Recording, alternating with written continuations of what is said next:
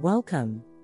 It's a pleasure to have you join me today, Wednesday, October 4th, 2023, for the 86th installment of the Z News Podcast.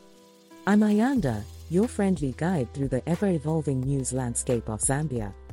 Get ready to immerse yourself in the latest headlines and captivating narratives that await us.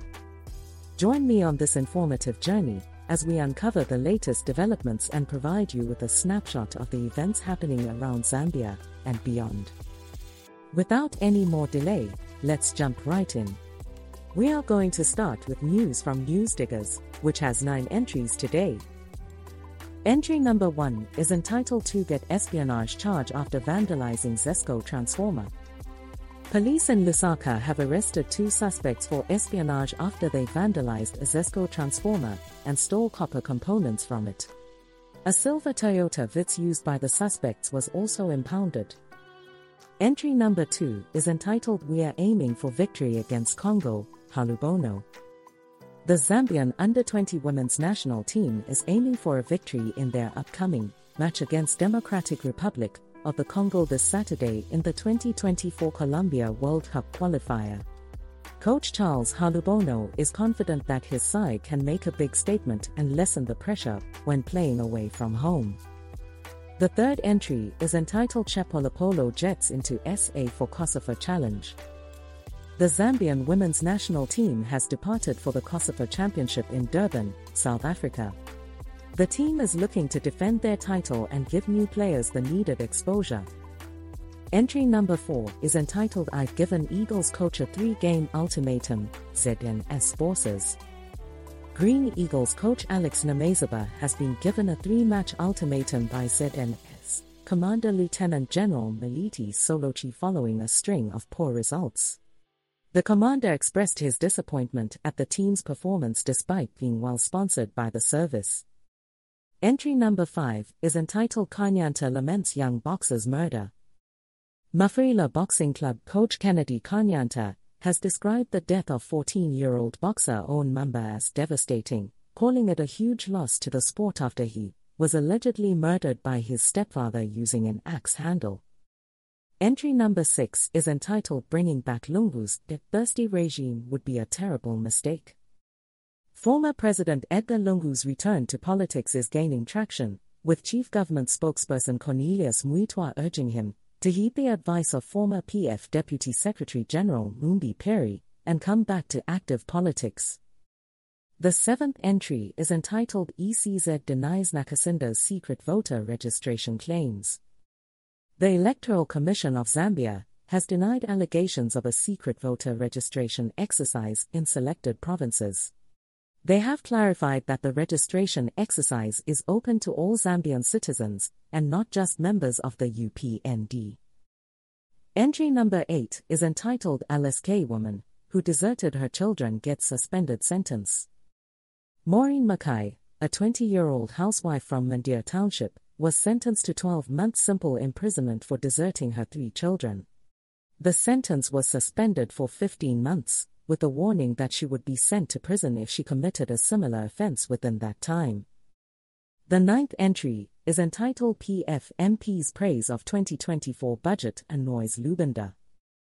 PF Vice President Given Lubinda has expressed his concern over some party members of parliament praising the 2024 budget, which he believes is only full of self praise. He has urged MPs to first interrogate the budget before making such comments. Next up, we have news from Mwebantu, which has five entries today. The first entry is entitled Two Suspected Criminals Arrested for Damaging Zesco Transformer. Two men from Lusaka have been arrested for allegedly stealing copper components from a Zesco transformer, causing a power outage in the area. Alert neighbors managed to apprehend the suspects and impound the vehicle they were using. The second entry is entitled Copper Queens ready to defend COSAFA title with new look squad. Florence Mwila, coach of the Copper Queens, has declared her team ready to defend their COSAFA title with a group match against Mozambique tomorrow. The team is made up of 11 new players, and Mwila is confident they are prepared to take on the challenge of the group stage. The third entry is entitled Zambia's High Commissioner presents credentials to South African President. Maziba Mons, Zambia's High Commissioner to South Africa, has officially presented her credentials to South African President Cyril Ramaphosa, pledging to work towards strengthening the historical bilateral relations between the two countries and enhancing mutual cooperation and understanding. The fourth entry is entitled Minister of Information and Media criticizes PF's planned protest amid national prayers. Minister of Information and Media Cornelius Mweetwa has criticized the Patriotic Front for planning a protest on the day of national prayers and reconciliation, calling it shocking and urging them to repent for the suffering they caused. He also called on Citizen First President Harry Kalaba and New Heritage Party President Chishala Kateka to step up and speak on behalf of the Zambian people. Entry number 5 is entitled Nakonde Dangerous Criminal Gunned Down, Police Say. Police have gunned down Alfred Mao, alias Double Engine, a dangerous criminal linked to recent attacks and murders of mobile money agents in Nakonde, Zambia. His girlfriend has been detained in custody for being found in possession of a firearm. To wrap up today's edition, let's check out the news from ZNBC, which has nine entries today. The first entry is entitled Musician Naira Marley detained over Mohbad's death and was posted in the entertainment category. Nigerian police have taken singer and songwriter Naira Marley into custody for questioning in connection with the death of Afrobeat star Mohbad, whose mysterious death sparked protests and calls for investigations. Marley is assisting authorities with the investigation and hopes for the truth to be uncovered and for justice to prevail. Entry number 2 is entitled Netflix Ends Its Free Subscription Offer in Kenya and was posted in the entertainment category. Netflix has announced that its free streaming service in Kenya will end on the 1st of November, encouraging users to upgrade to its various premium plans. The move follows a reduction in subscription prices earlier this year to tap into the East African country's growing streaming market. The third entry is entitled Government Welcomes AG Report and was posted in the Politics category. Government has welcomed the report by the Auditor General for the financial year 2022, which has shown a reduction in misappropriation, misapplication, and abuse of public funds. Chief Government spokesperson Cornelius Mweetwa has also assured the public media of editorial independence and that no one from his ministry will interfere in their operations. The fourth entry is entitled Flying Eye Hospital to Improve Eye Health Care and was posted in the health category. The Vice President of Zambia, Mrs. Mutale Nalumango, has welcomed the Orbis Flying Eye Hospital to the country, which will help improve the quality of eye health care and reduce cases of blindness.